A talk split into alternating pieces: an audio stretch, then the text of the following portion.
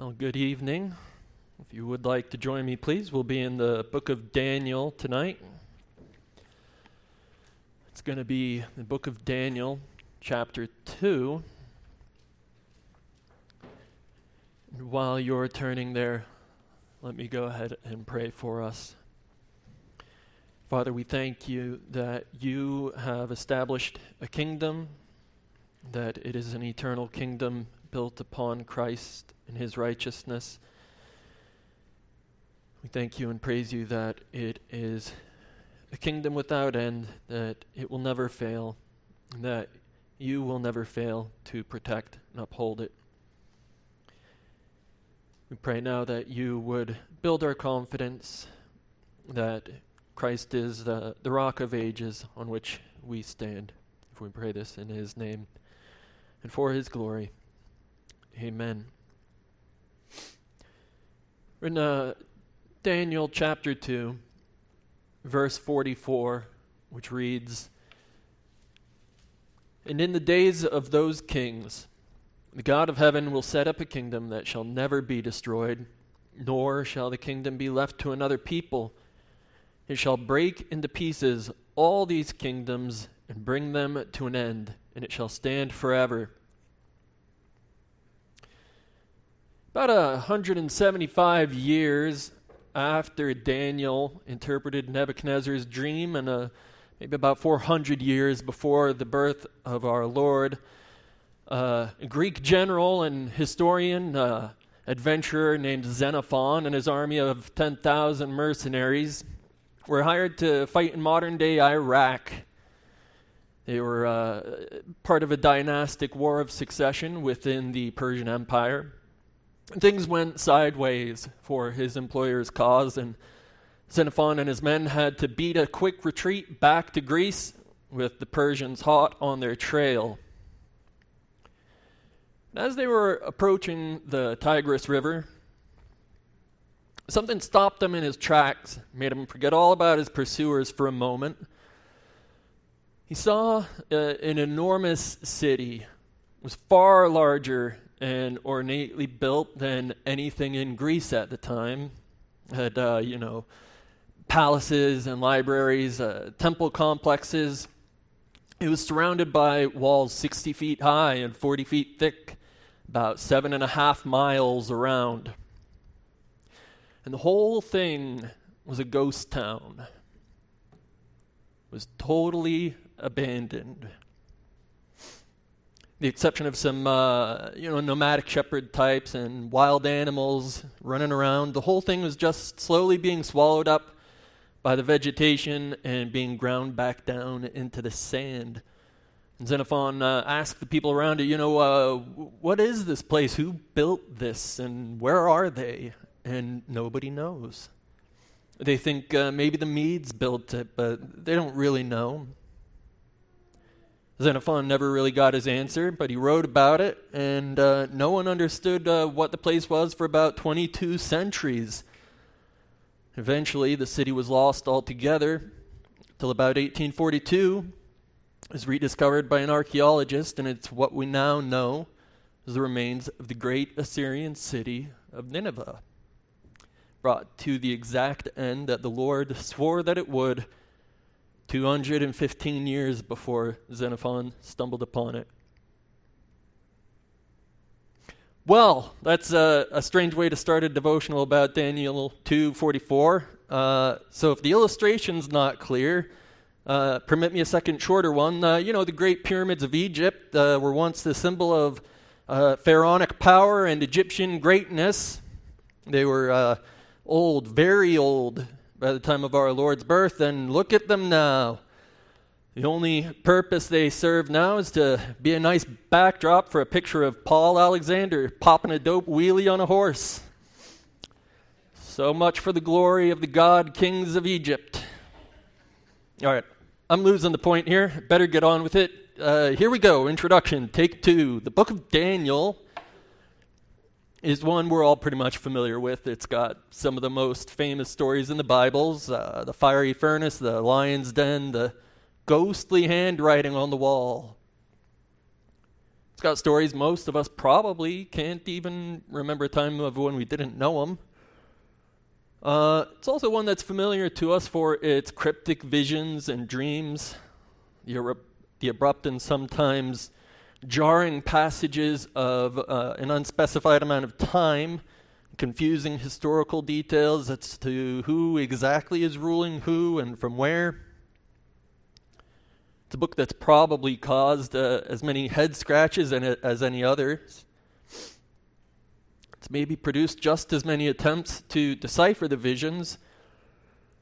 And the great interest that people seem to have in it is uh, that the dreams and visions in Daniel, in a way, kind of function as a sort of historical and spiritual roadmap of the kingdoms of men and the kingdom of Christ. Nebuchadnezzar's first dream certainly is, anyway, you know the one, right? He uh, has a dream of a statue of a man made up of various parts of decreasingly precious materials a head of gold, a torso of silver, legs of bronze, and a feet of iron mixed with clay. Each part represents uh, increasingly powerful empires which dominated the Near East. It's got the stone cut from the mountain by the Lord that smashes the statue to pieces. Uh, our verse tonight isn't strictly about the statue, but it's important that we talk about it a bit just for the sake of contrast when we're considering the kingdom of Christ that the Lord says that he will be setting up. Since the dream is about the kingdom of Christ demolishing the kingdoms of men. The statue the statue dream, excuse me, was a, a glimpse of things to come, uh, or the things that were to come. Um, yeah, we'll go with yes and. It's a glimpse of the way things are in the history of the world, and always will be until the Lord returns. So, when the passage uh, says that the smashing happens in the day of those kings, which kings exactly is that? The the Caesars? Uh, maybe. Good bet. Depends on who you ask about it. The last kingdom is without a doubt Rome, but uh, you know, all, the, all of the, these kingdoms that the Lord's going to bring to an end in the dream were already smashed to smithereens by the time uh, the Caesars even came to power. The Roman Republic smashed the Greek kingdoms, who smashed the Achaemenid Empire, who smashed the Babylonians, who smashed tiny little Judah. How, in the day of those kings, whoever they are, is the Lord going to break into pieces kingdoms that were already broken into pieces? Well, uh, the short answer, it's going to keep me from rambling down another historical rabbit trail and is going to keep us from missing the need to know about this passage is that the statue does represent real and specific kingdoms, but it also stands as something of a type for the world of man going about its general course. Now, one kingdom rises, another supplants it. There is one of greater glory, another of lesser.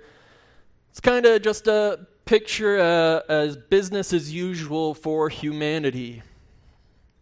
It's also not really business as usual, if you'll forgive me pulling the old bait and switch. Something is different about the specific nation seen in the statue than the ones that came before it. They've got a tiny little nation in their midst that belongs to the Lord, don't they?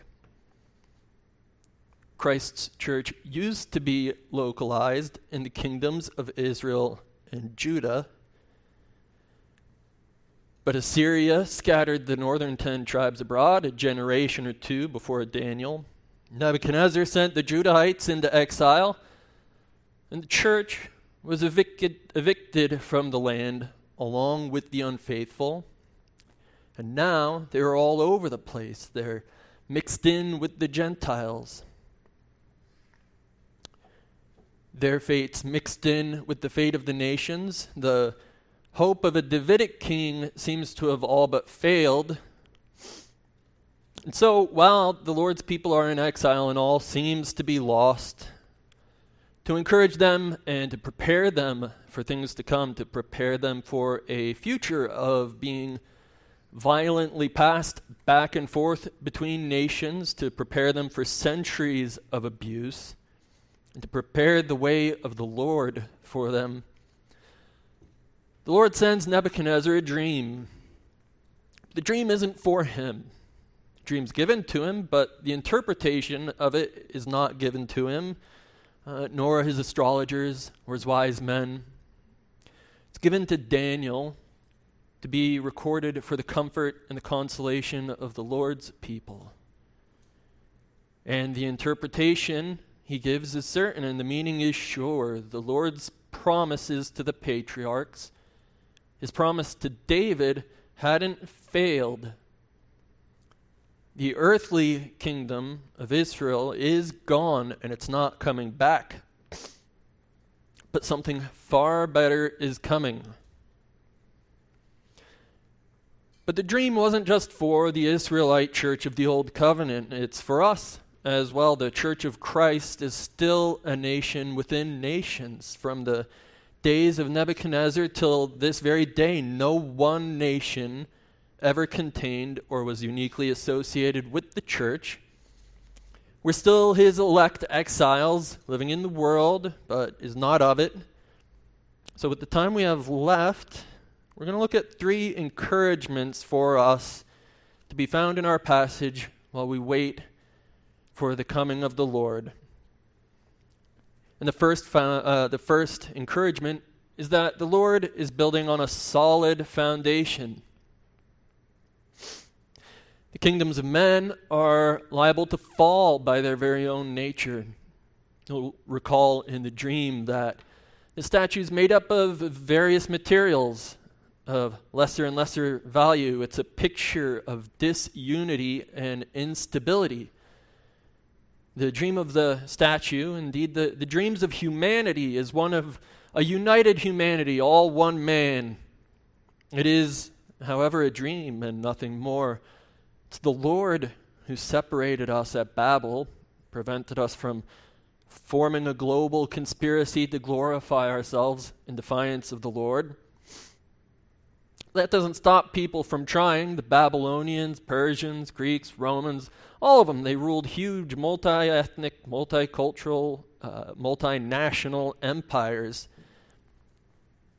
The thing is, you, you can't really weld gold to silver. Those don't mix. The gold kind of just melts under the heat. Iron and clay don't mix, like in the statue, and so they don't exactly make for a sturdy foundation. And huge empires built on greed and violence can't stand any better. The whole thing, even without direct divine intervention, is sure to stumble over all by itself. It was true in Daniel's time. It's true on our own. The, the habits and customs of men have changed, but the sinful nature of man hasn't changed. Man's still corrupt, self seeking, vain, petty, vengeful. Nothing built on the sinful foundation of man's ambition can stand forever. There simply is no sure foundation to build on.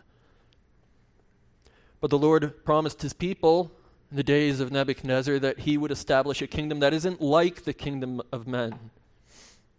It's not one by, built by human hands, but by the Lord. It's not part of the statue. He cuts it from a stone in the mountain, and it's a kingdom not built on national identity or cultural affinity or even by force or coercion.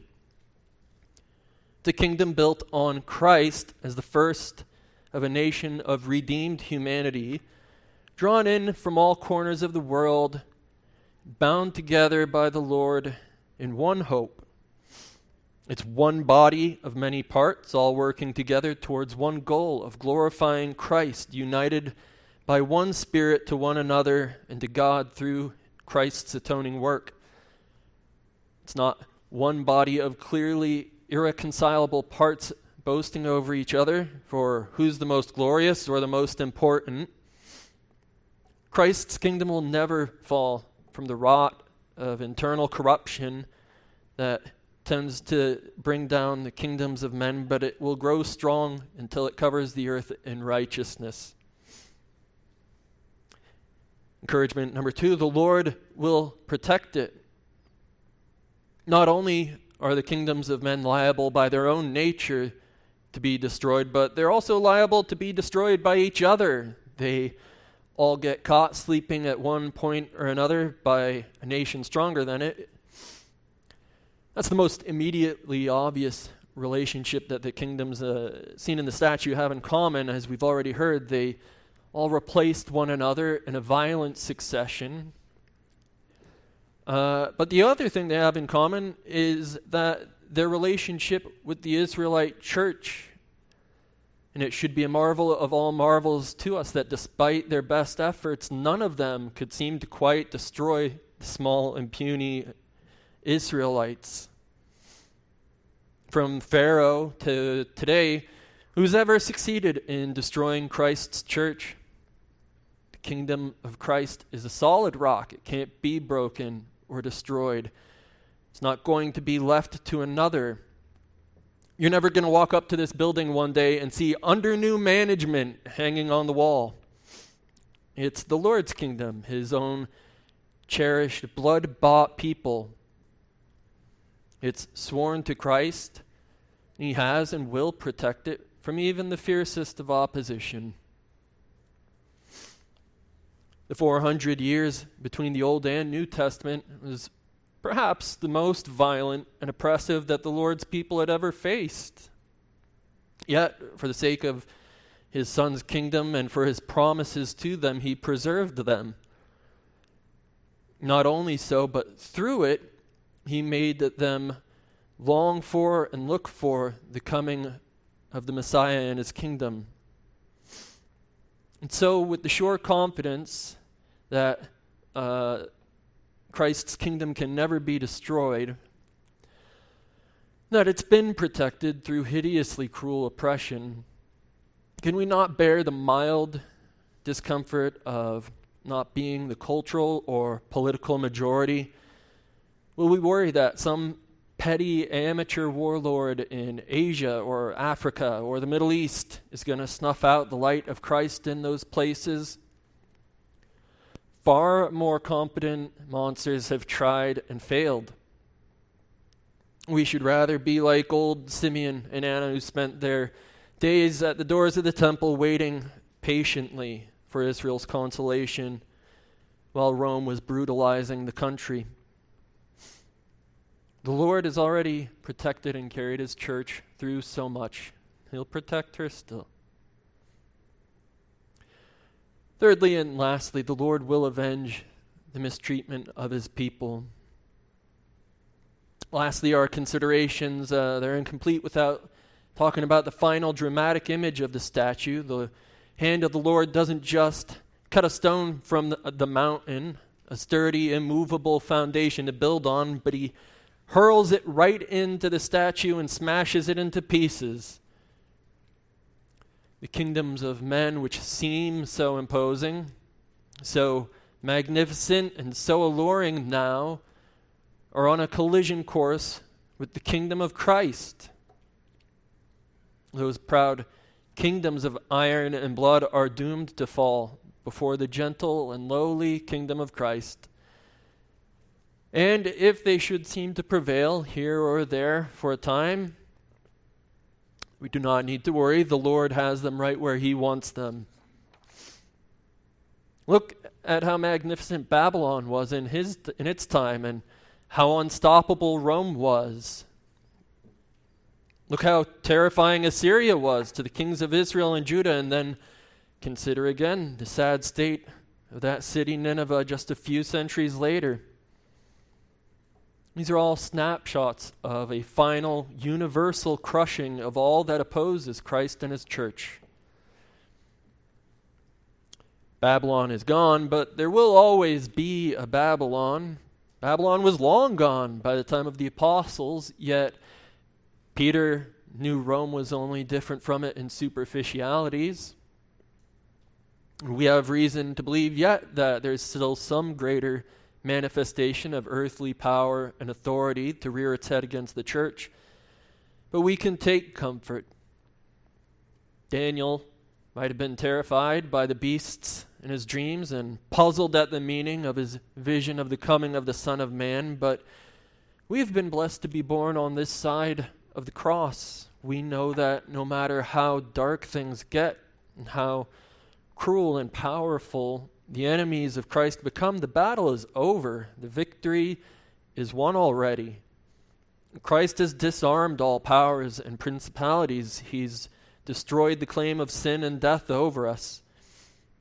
He sent out to the ends of the earth the good news of his victory. We don't need to be frightened in the night about the history of things to come like Daniel was.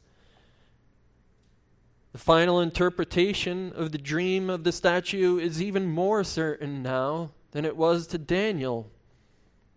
For 2,400 years, the Church of Christ has been sojourning and exiles among the nations, abused and mistreated, hated and oppressed, and there it shall stay until Christ comes in power to separate them himself.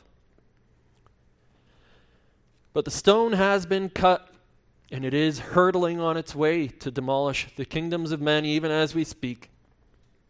Christ has come once to deal with sin, and he will come again to deliver his people and if he should tarry for a, a, little while longer while the world goes from bad to worse, then what's a few thousand years between friends? Let's pray. Father, we thank you that you have sworn to give a kingdom to your Son to rule, that we can be confident with him at the head of, uh, of his church. We pray that you would make us uh, faithful messengers of the gospel of his victory over sin and death, that we would not uh, fear uh, kingdoms and, and, powers and principalities, either of men or of spiritual powers, but that we would go in the confidence of uh, the apostles and missionaries of old, that we would proclaim the gospel to every living creature on the earth, that we would entrust ourselves completely to Christ's perfect care. And we pray that you would glorify yourself through this. Uh, for we pray it in Christ's name. Amen.